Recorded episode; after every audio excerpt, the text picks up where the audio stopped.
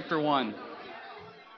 Lord willing, time willing, we're going to be finishing up Luke chapter 1. Finally, this is actually our fourth study in Luke 1, which isn't necessarily my fault because it's 80 verses long. So, but uh, continuing our study here through the book of Luke, we started Luke just a few weeks ago. And uh, what a wonderful thing it is. I think it's important every now and then to jump back and hit one of the Gospels to really get an account of the life of Jesus. You got to remember, as a Christian, if we're called to imitate Christ, then we need to study the life of Christ to figure out how do we live our lives like Christ. So, real quick review if you haven't been with us for the first uh, studies here in Luke, Luke chapter 1. First week we were introduced to Elizabeth and Zacharias. Elizabeth and Zacharias, the Bible says, were well advanced in their years, past the point of being able to have kids. They hadn't had any kids. An angel of the Lord appears miraculously to Zacharias and says, You will have a baby, and he'll be John the Baptist. Zacharias, being the great man of God he was, didn't believe him. And so, therefore, Zacharias, God says, Because you did not believe me, you will not be able to speak until the birth of your son. So that was the first study. Second study, we're introduced to Mary, and we all know about the virgin birth of Christ. And we compared the two of them. We talked about how here's Zacharias, this priest, this man of God, but yet when push came to shove, his faith faltered. Not to pick on him, but he didn't believe what God could do. And here's Mary, Mary who was maybe 14, 15, 16 years old at the time, who was then called to give birth to the Messiah. And we talked about how that probably wasn't exactly the calling she was looking for. In fact, the Bible uses the word she was troubled. She was agitated at that. But yet in faith, she believed, and she was honored and blessed by that. And then last week, Mary and Elizabeth meet their relatives, and so therefore they came together, and we talked about the joy of them coming together, which brings us to this point today. We're at the birth of John the Baptist here. So John the Baptist is born this week. Next week, Christ is born. And then we really get into Luke chapter 3, the actual public ministry of John and also of Christ. You have to remember, John and Jesus, little Bible, Bible trivia here, would have been cousins to each other. So, with that being said, let's talk about the birth of John the Baptist. Verse 57 of Luke chapter 1. It says, Now Elizabeth's full time came for her to be delivered, and she brought forth a son. When her neighbors and relatives heard how the Lord had shown great mercy to her, they rejoiced with her. So it was on the eighth day that they came to circumcise the child, and they would have called him by his name of his father Zacharias. His mother answered and said, No, he shall be called John. But they said to her, There is no one among your relatives who is called by this name. So they made signs to his father what he would have him called, and he asked for a writing tablet and wrote, saying, His name is John. So they all marveled. Now let's just talk about this for a little bit. Pretty straightforward stuff here. There's a couple interesting points that I found in this I just want to share. First one, verse 58. She has the baby, and what does everybody do? Verse 58 they rejoiced with her. That's a pretty simple, straightforward thing. When we studied Romans, you know, uh, a few months ago, one of the verses we talked about was Romans 12, verse 15, where the Bible says, "Rejoice with those who rejoice, and weep with those who weep." We talked about how as Christians we have this responsibility that when you are rejoicing in the Lord, I want to rejoice in the Lord with you. When you are weeping because of a sorrowful situation in your life, I want to go ahead and weep with you. But you realize how hard that is to do? That's really actually a very difficult thing to do. Because what happens is when you're rejoicing in the Lord, I may have had the worst day I've ever had in my life. So when you come and you're rejoicing because of what God did, I need to put all my own personal thoughts and feelings off to the side and say, you know what? My life does not matter at this point because my friend, my brother and sister in Christ is rejoicing and I want to rejoice with them. That's hard to do. Because normally what happens in the fleshly response is somebody comes and shares great news and then somebody makes a comment like, well, I'm glad you're having a good day because my life is miserable. That's not rejoicing with those who rejoice. That's being selfish. Or the other way around. I may have had the best day ever. My day may be going wonderfully. You had some life crushing news. So what happens is I need to put my joy off to the side and say, you know what? Because you're sorrowful, I'm going to be sorrowful with you. That's actually something very difficult to do because by human nature, we're pretty selfish people. We really are. And if you don't believe that human nature is selfish, go take a room of toddlers and put one toy in the middle of that room. You will not see one single toddler say, No, you play with it first. We are a selfish group of people, and so therefore, if I'm having a bad day, by golly, I want everybody to have a bad day with me. Do you know anybody like that? Those are difficult. If you're if I'm having a good day, well, I want everybody to be happy too. And I'll make comments like, well, don't bring my day down just because you're having a bad day. We're a very selfish group of people. So when we see a verse like this where it says they rejoiced with her, that's actually easier said than done. Turn, if you will, with me to 1 Corinthians chapter 12. I want to build on this for a second. Because part of the reason we're a body, we're a fellowship, we're a church, is to be able to build these relationships with each other, to be able to rejoice when one rejoices and weep when one weeps. 1 Corinthians chapter 12, please. You know, on Wednesday nights, we only have an hour service for the Wednesday night service. And you know, by the time you do worship, and you got the teaching, and we do announcements. Now, when we do Wednesday night church, for those that don't come, we do an open time of um, prayer requests or praises. Sometimes that goes on for a while. Now, we believe it's really important to do that because we believe as a body it's important to have that time for you to say, hey, I told my coworker we'd pray for him, so I'm going to lift that up. Or, you know what, my cousin's going through a difficult time. I want to lift that up. Or, look what God did. The prayer line's been really active this week out here at church. And a lot of the times, the prayer requests going through the prayer line, you may not know that person. But we rejoice with those who rejoice and we weep with those who weep. You say, you know what? Somebody from church cared enough about that person to say, I'm going to pray for him, then I'm going to pray for him. That's the way the body is supposed to work. Now, what happens is, in our McDonald's fast food society, is we really don't build relationships. We don't really become a body. We show up on Sunday, 10 to 11:30 or maybe you serve here and there and we have these little casual relationships with each other. We don't really have that brother and sister in Christ relationship. I'll tell you right now, I am closer to some guys and gals out here at church than I am to my own flesh and blood because there is that closeness in the Lord and serving together and living together. It's really easy just to come, show up, go home. We're thankful that you come. But the point is we also want to be a body that's there for each other, help each other. That's why we have a fellowship time. The fellowship time is I'm not trying to break a secret here. It's for you to be able to fellowship.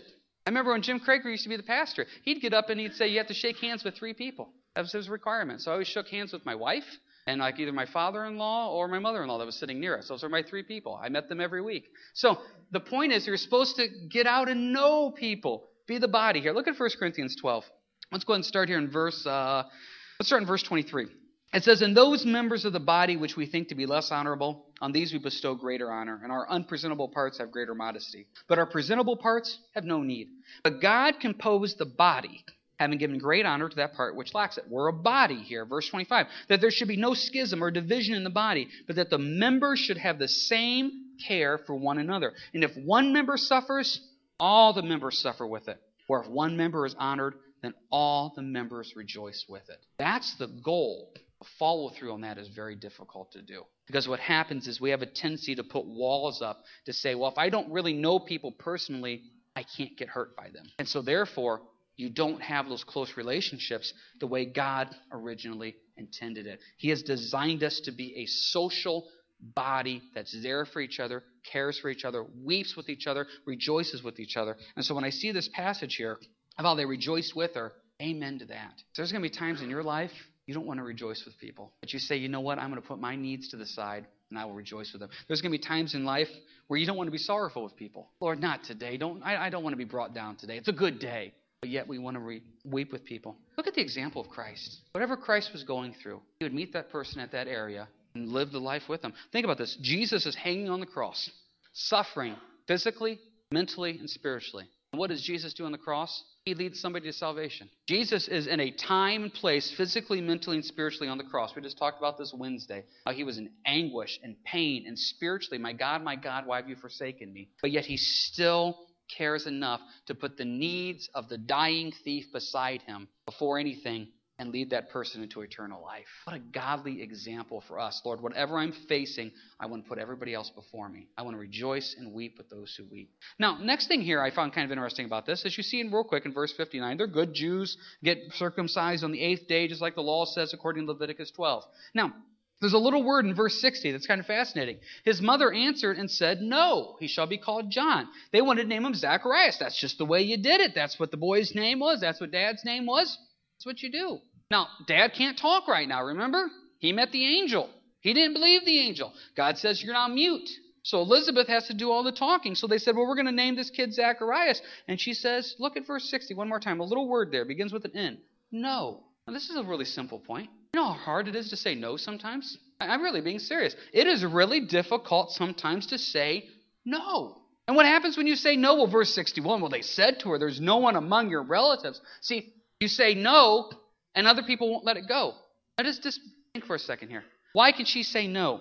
She can say no because she knows God has called her to this miraculous birth, and God has called her to name her child John. She knows that God's will and God's calling in her life is to name this child John, so she's going to put her foot down and say no. If you know the Lord has led you, if you know the Lord has called you, and you know beyond a shadow of a doubt, you are allowed to say no because you know where God's leading you. Think about your life real quick. I'll think about mine. How many times have you not said no to something that you really knew you should have said no to, and it just starts snowballing? And next thing you know, you got yourself in so deep you can't back up to get out of it. How many times have you said yes to something that you didn't really stop and seek the Lord in prayer over it? And next thing you know, you're into this thing, man, Lord, I can tell this is not where you wanted me to be. I can tell this is not where you called me to be. But yet, I've made these commitments, I've made these promises. Now we're in trouble. There is a vitalness in seeking the Lord on a regular basis to say, what is God's will for my life? What is His calling for my life? So that way I know when to say no and I know when to say yes. Now you may be thinking, how am I supposed to know what the questions are going to be? That's the catch. I don't know what's going to happen. When I get done with this message, I'm going to say goodbye to everybody. I'll go to my office, I'll pick up my phone. I have no idea what's on that phone. I have no idea what emails, texts, phone calls, I don't know. Anytime my phone rings, I don't know. Is it someone saying, hey, guess what?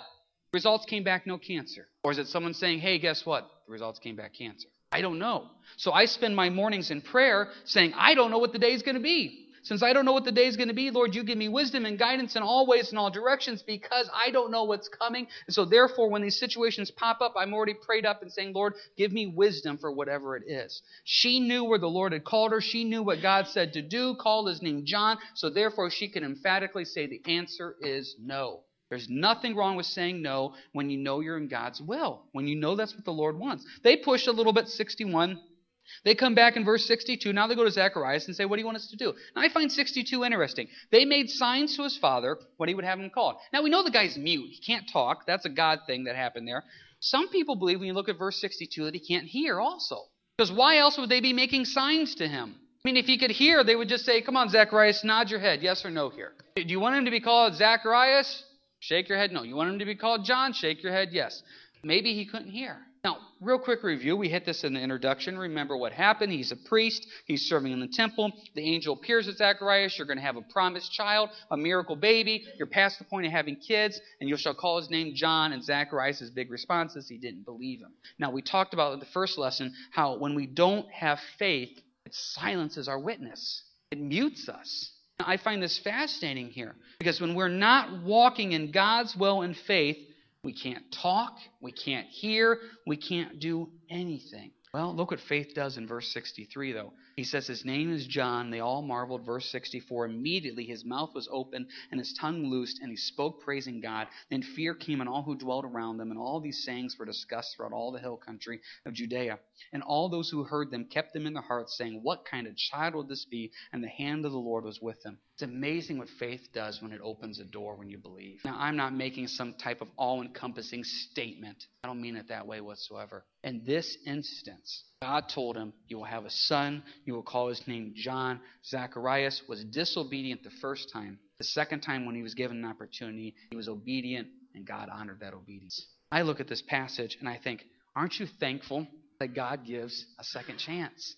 I mean, seriously, how many of us would make it past months of age if God said it's a one and done. I am so thankful that God is a God of second chances, third chances, four, fill in the blank. And how many times have you dropped the ball? Boy, I've dropped the ball a lot. I remember distinctly there was a time years ago, wife and I were living in McClure at the time we first got married, and there were some people that were out about, and I really felt like the Lord said, You need to go up and talk to them about the Lord. I mean, it was one of those strong feelings that you just knew you should do it. So the answer to the story is I didn't do it disobedient. I remember going home just kicking myself. I'm a failure. You know, what a opportunity. You know, these people are going to go to hell and it's all my fault. You know, all this other type of stuff. And I remember going to the Lord saying, Lord, I'm sorry. Give me another opportunity. Months later, same two guys, God opened the door and I got a chance to go share with them. I'm so thankful that He's a God of second chances. Because Zacharias, he messed up the first time. There, there's, there's no doubt about that. That's what happened the Lord gave him another opportunity. Can you turn with me to John 21, please? Let's talk about this for a second. Because we all have moments of where we don't do what we're supposed to do. We have moments in our marriage where God says, show unconditional love to your spouse, and we don't. Then we walk away saying, What a horrible husband and father I am. We all have moments at work where somebody's doing something inappropriate, and we have a moment to take a stand, to take a stand in truth and righteousness, and we don't. And we walk away saying, Oh my goodness, Why didn't I say something? Aren't you thankful that God gives another opportunity? Look here at John 21. Now, background to John 21, we all know what happened here. This is Jesus after he died on the cross. But if you remember correctly, on his Last Supper, he went and told his disciples, You guys are all going to leave me and deny me. Peter stood up and said, Not me. Everybody else will leave and deny you, but I'm not going to leave and deny you. I won't do it. Well, we know what happened. Peter did what? He denied him and left him. Peter's crushed. Peter's crushed. He failed. So what happens? John 21, verse 1. After these things, Jesus showed himself again to the disciples at the Sea of Tiberias, and in this way he showed himself Simon Peter, Thomas called the twin, Nathanael of Cana in Galilee, the sons of Zebedee, and two others of his disciples were together. Simon Peter said to them, I'm going fishing. They said to him, We're going to go with you also. Now, this is real quick background. We've talked about this before. You've heard this. Peter gave up. Peter gave up. He was the one that the Lord said, Upon this rock I'll build my church. He says, Peter, I'm going to use you. I'm giving you the keys. Peter, I'm going to use you. Peter messed up. He denied Christ. He was a failure. So, what's Peter's great response? Verse 3 I'm going fishing. Now, this is not just, hey guys, I have nothing to do today. You want to go fishing with me? This is, I'm giving up my calling as a disciple and I'm going back to my job of fishing. That's what Peter was. He was a fisherman. He is giving up the ministry and going back fishing. Now, how many of us here have ever just wanted to give up? I'm, I'm never going to serve again. It just went horrible. I'm never going to teach again. It just it just went horrible. Never going to help out again. I'm never going to talk to that person again. That's the last time I try to be nice to that person. We give up. We go back to fishing. So what happens is in verse 3 when he goes back to fishing, they said to him, "We're going with you also." See, here's the thing. When we give up on the Lord, that's a domino effect. When you give up on God, that influences somebody else to give up on God too. Now, you may be thinking here, I have nobody that is listening to me. Don't worry about that. I don't care who you are. The Bible says you have a sphere of influence that influences people spiritually. That sphere of influence may be one person, it may be a hundred people, it may be a thousand people. I don't know. But when you go deeper in your walk with the Lord, you're encouraging other people to go deeper in their walk with the Lord. When you give up and become stagnant, you're encouraging other people to become stagnant. When Peter said, I'm going fishing and giving up, they said, We're going to do the exact same thing too. What happens when you give up on the Lord? Look at the end of verse 3. They went out, immediately got into their boat, and that night they caught nothing. That's the result of giving up on God, is nothing. Meaningless, purposeless, empty life. Nothing. It's amazing what happens when we give up. When we give up, work all of a sudden becomes empty rather than realizing it's an opportunity to spread the gospel. When we give up, marriage all of a sudden becomes empty rather than saying, hey, let's try to work at this. When we give up, ministry becomes pointless because what's the point anymore rather than seeing it as a chance to impact generations for Christ. When you give up, the result is you get nothing. Well, what happens? Verse 4 Wouldn't you know it? This is when Jesus shows up. Jesus has an uncanny ability of showing up just at the right time. Now, sometimes in my life, I think he showed up too early. And it's like, Lord, I'm not ready for you yet. But generally speaking, most of the time when we get upset about Christ, it's because he shows up too late. Have you ever had a moment? Maybe you're in a moment right now of, okay, Lord, where are you? Why aren't you here? He will always show up at the right moment, at the right time, at the right place. He knows. So he shows up. Verse 5, have you guys caught anything? They say, nope. So verse 6, he said to them, cast the net on the right side of the boat and you will find some. So they cast and now they were not able to draw it in because of the multitude of fish. Look at the difference between verse 6 and verse 3. Verse 3, you give up on Christ, nothing. Verse 6, you're obedient to Christ, Look at the multitude. See, this is what happens. This is why it's so vital. I always tell people all the time in counseling, just hang in there. Just just just be obedient to the word and be obedient to the Lord because there is a fruit coming. There, there, there is something coming. Just hang in there. And but what happens is we reach verse 3 of I'm, I'm done, I give up, I quit. Oh, man, when you quit, you miss out. But the main point about this is restoration. Look at verse 7. Therefore, that disciple whom Jesus loved, who's John, said to Peter, It is the Lord. Now, when Simon Peter heard that it was the Lord, he put on his outer garment, for he had removed it, and he plunged into the sea. I love that verse. Peter is now restored with Christ. Just be honest. Have, have, you ever just been a failure spiritually? You're a failure of a spouse. You're a failure as a parent. You're a failure as a friend, as a witness, as a Christian. You're just an absolute, utter failure. So you say, I'm going back to fishing. I give up. I quit. Jesus shows up at the right time. We're obedient to him. In verse 7, next thing you know, you're plunging into the sea because you can't wait to go meet him again. Zacharias got a second chance. Amen to that. Peter got another chance. Amen to that. I've lost count on how many second chances I've had. But God is a God of mercy, He's a God of grace. And He just keeps on giving us another chance again and again and again. What a beautiful thing that is. I'm so thankful that the story of John the Baptist, Elizabeth, and Zacharias does not end with Zacharias being mute the rest of his life. God saying, Zacharias, I gave you one chance. You messed it up. I'm not letting you speak the rest of your life. Ah, oh, grace and mercy. Aren't you glad with Peter? Peter, you said you wouldn't deny me. You denied me. You're done. You're out. Get out of here. No, grace, forgiveness. What a beautiful thing that is. Jump back now, if you will, to Luke chapter 1. When God does amazing things, people are in awe. So uh, now it says in verse 64 Zacharias can speak. He's praising God. That spreads around in verses 65 and 66. It's spreading through the whole thing. That's what's supposed to happen. When God does something amazing that it has nothing to do with us, He gets all the glory, He gets all the attention, and it's an opportunity to use that as a way to say, look what the Lord does. God did something amazing here. Let everybody talk about it. Zacharias is so overwhelmed with what God did. He has this great song of praise and prophecy from verses 67 through 80. Let's go ahead and read verses 67 through 80, then we'll come back and break it down verse by verse. It says in verse 67 Now his father Zacharias was filled with the Holy Spirit and prophesied, saying, Blessed is the Lord God of Israel.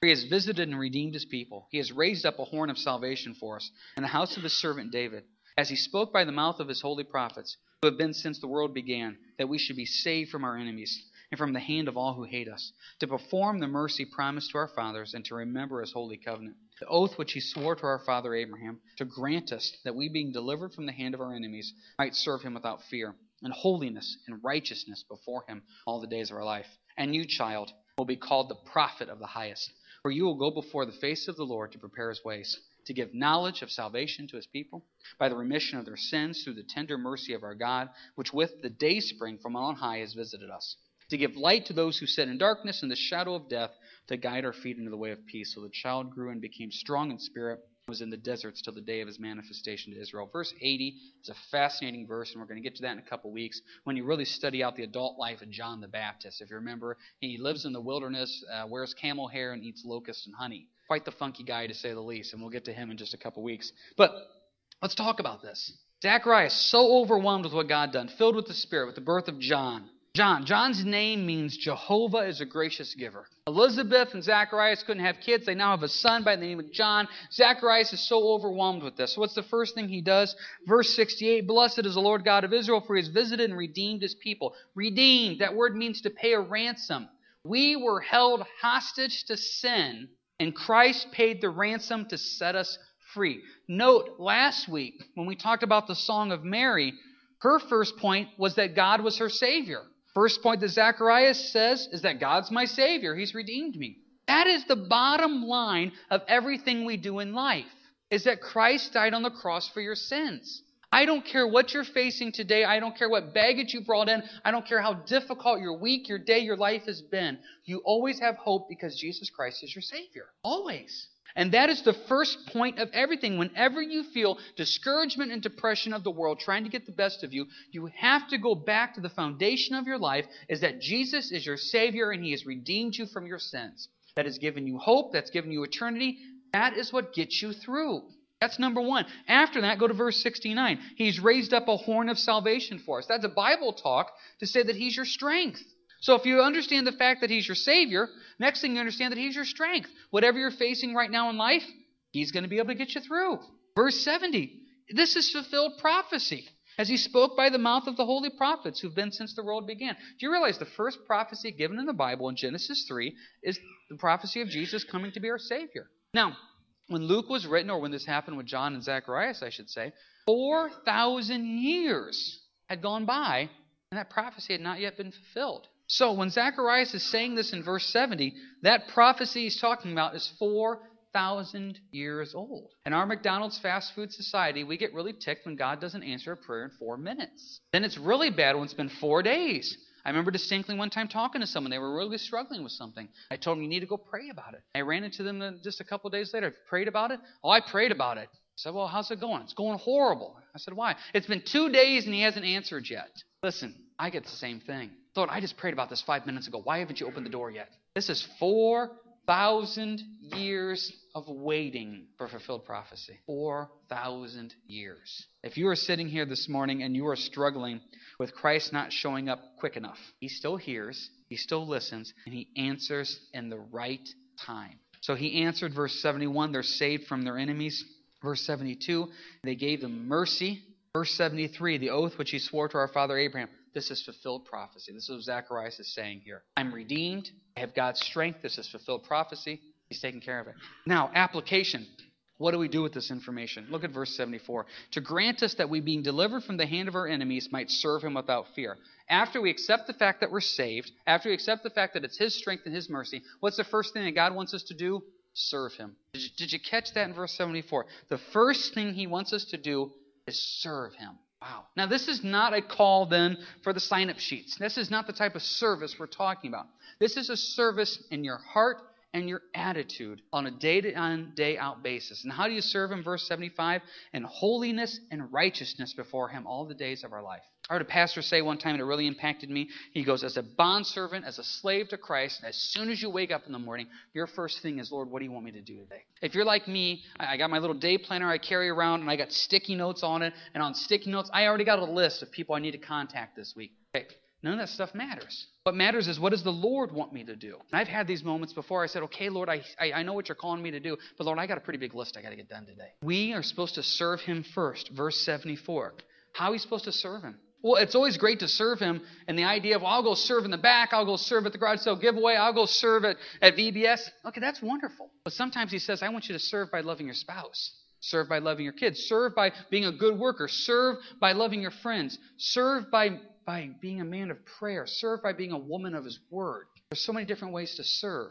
And so when you get up in the morning, maybe the way the Lord wants you to serve him first is you're going to spend that time in prayer and in the word. Maybe you're going to spend that time serving your family. It doesn't have to be just signing up at church. It's a heart and attitude of service. And how is it done? Verse 75 once again, in holiness and righteousness. I sometimes serve hoping to get something in return. Lord, if I'm really nice to her, then she'll do this. Or, Lord, if I go do this, this will happen. That's not servanthood. That's cutting a deal. I just serve because the Lord said to do it, no matter what they say, how they respond, or what they think. I just serve. That's the goal. That's what we're supposed to do, verse 74. How else, what else are we supposed to do? Look at verse 76. Did you catch this phrase here? You will go before the face of the Lord to prepare his ways. First thing we're supposed to do is verse 74, serve. The second thing we're supposed to do, verse 76, prepare the way of the Lord. Now just ask yourself, are you doing a good job preparing things for Christ? Are you doing a good job of saying, I am laying out, preparing people to meet the Lord? And that may be by planting seeds, by watering them for the Lord. I don't know what it is. See, I used to think when I first got saved that the only way I was successful is if I personally led people to the Lord. Then I started realizing, you know what? Sometimes I'm not called to lead them to the Lord. Sometimes I'm called just to plant seeds of Christ into their lives. And they may not come to know Christ for months, years, decades down the road. Maybe I'm called just to water seeds that have already been planted by somebody else. Maybe I'm called to go ahead and just be the one to get to lead them to Christ. But you know what? If you ever have the joy of leading someone to Christ, you have to realize that there's been years of prayer, of seeds and watering put into that person. Now, it's always kind of tough when you're the one that's always just planting seeds and you never get to see the fruit. But our job in verse 76 is to prepare people to meet the Lord. Now, just simply ask yourself is that the way I look at my life? I have to be honest, sometimes I don't look at my life that way, and I bet you don't either. I mean, do you really get up tomorrow and say, okay, Lord, who can I prepare to meet you today? You probably get up and say, oh, okay, I got to get going here. I got to get to work. I got to swing by the bank before I get there. On the way home, I got to swing by the gas station and do this. And then I got this going on tomorrow evening. The kid's got a ball game here, and I got to do this. Let's just be blunt. Verse 76 there's not many thoughts of our day of, Lord, who can I prepare to meet you today? God help us to get that eternal perspective. If it's not ball games, it's not work, and it's not the house, it's are people saved or not saved? Are they going to heaven or hell? That's what matters. So once I prepare to meet them, Lord, how do I prepare them? Verse 77 I give them knowledge of salvation. That's why it's so vital to know your Bible, to know what it means to be saved and how to tell somebody to be saved. We've been talking a lot here lately. We put up the PowerPoint slide last week of that great phrase is to to be able to spread the gospel, you must first know the gospel personally. So, for me to have the knowledge of salvation to tell people, I first need to experience it. Because once I experience salvation, I want people to know it too. And I'm not trying to pick on other churches. I'm not trying to make a debate here because that stuff doesn't matter. But this is why we believe it's so important to do verse by verse, chapter by chapter teaching through the Bible. Is because we believe verse 77, that is what gives you knowledge. Knowledge of salvation is to then say, now I'm going to go tell other people about it. As we've said numerous times, the purpose of church is not for you to come and feel good. I want you to feel good. Don't take that the wrong way, people. Don't leave yet. But the point is, we want you to come to learn and grow, have an opportunity of service and fellowship. But then as you learn and grow in your knowledge of the Lord, is then to leave and go tell people about the Lord. That's what matters more than anything. Put this all together. Verse 74, he's called me to serve. Verse 76, he's told me to prepare the way of the Lord to, to meet people. Verse 77, he's told me to know the knowledge of salvation, to tell people. And what knowledge of salvation is it? Verse 78, the mercy of God. Your translation may be different. Mine says day spring that has visited us. Yours may say morning light or rising sun that he's come to us. The light has come to us. Why? Verse 79 to give light to those who sit in darkness there's something powerful about a dark room, then you flip on a light. Something powerful about that. What a neat picture of when we came to know the Lord. Think back to before you got saved. You remember how dark your life was? I think about when you when you met Christ, when the light came on. It's an amazing thing, isn't it? It's an amazing thing when that light just comes on. And there's something about a light in a dark room. I was telling the 8:30 service, they've been working on power lines near our house, and so the last couple of days they've had to shut the power off. And so when they get ready, they come to you, knock on the door, and say, "Hey, we got to we got to kill the power to your house." So what we've been doing is we send the boys down to the basement when they get ready to kill the power, and Dawn gives them a couple flashlights. I just think it's the coolest thing in the world. You know, you're out there playing, then all of a sudden the lights go out. It's complete dark. You flip on your flashlights. It's a fascinating thing. I'm an adult guy. I'm still fascinated by a flashlight in a dark room. I'm easily entertained. I just am. So, but the point is something about that dark, light. That's what it's talking about here spiritually. We're walking in darkness. You, you, live with people that walk in darkness. You work with people that walk in darkness. Your friends and family may be people that walk in darkness. Our goal, our job, is to prepare them to meet the light of Christ and point them towards Jesus. The only thing you get out of this message today is that. That's the only thing that matters in the whole scheme of eternity. Are people saved or not saved? And look at this. Who sit in darkness, verse 79. And look at the next one. In the shadow of death. You ever been around somebody in the shadow of death? Boy, I remember one of my favorite moments of the years I've been a pastor out here was years ago. Someone called me and asked me to go uh, to a nursing home and talk to somebody. And this this gal was literally on her deathbed. And we got a chance to talk to her. We got a chance to share Christ with her. Thank the Lord she got saved. And she died two, three hours later. And you know what?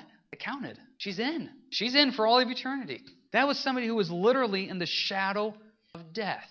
It was. And you see that even somebody a couple hours from their passing still has the opportunity to know the light of Christ. Oh my goodness, what an amazing thing that is. You know, if, if you're here today and you're saved, don't ever take it for granted that the Lord saved you early in life, that you have all these years to serve Him and love Him. And you have the opportunity, as verse 74 says, serve, as verse 76 says, prepare, verse 79 to give light to a dark world. But first half of verse 79 is, you know, evangelical. Look at the second half of verse 79. To guide our feet into the way of peace. If you know anything, you walk through a dark room, it's a dangerous thing. You want some type of light to see what you're doing and to see what's going on. Jesus is the light, verse 79, that guides your feet into the way of peace. If you'd come ask me what I want in my life personally, other than seeing people saved, I just want peace. I mean, don't you just reach a point in life where you just want peace? Just peace, Lord. I, I don't want any more of the hassles of life. I don't want any more of the physical problems of life. I don't want any more of just the anguish and pain of life. I just want peace. Well, the Bible says in verse 79, and one of the things that Christ does is he guides your feet into peace. I think of Proverbs 3, 5, and 6. Trust in the Lord with all your heart. Lean not on your own understanding. In all your ways acknowledge him, and he shall direct your paths. There's a peace in following the Lord. Now, let's just be honest. Look back into your life. The times that you got yourself into non peaceful situations, were you really following what the Bible says is the right choice and pattern? I know for me, when I get myself into a situation in life where I don't have peace, nine times out of ten, it's because I've done something stupid. Because I'm not obeying what the Word says. It's because I'm not responding the way the Bible says. And so then I sit here and say, why don't I have peace? Because I'm not being obedient to the Lord. Obedience brings peace. Now, note, obedience may not change the circumstances of your life, but it brings you peace in the middle of the storm. One of the toughest conversations I have to have with people is when they come into the office and they're having their, their life is a mess. They're just having a really rough time in life. And you get down to the nuts and bolts of it, is a reason they're having a rough time in life is because they're not making biblical, godly choices. So when you sit there and you say, say, listen, you don't have peace reason you don't have peace is because you're not living your life according to God's standard. You can't have peace apart from the standard of God. You can't. That's one of the things that Christ does is he gives us peace. So put this all together. Verse 74, let's serve him. Let's serve him in holiness and righteousness. Verse 76, let's prepare people to meet Christ. Verse 77, let's give them the knowledge of salvation. Verse 78, the light of Christ does what? Verse 79, brings people out of darkness and the shadow of death and guides our feet on how we're supposed to live our life. Let's put into practice verses 74 through 79 this week. Let's serve him. Let's prepare people to meet the Lord. Let's give the knowledge of salvation and let, let the light of Christ guide our lives and hopefully impact other people's lives. The worship team wants to come forward here for the final song. Just want to end with that challenge in a good way. To find a way to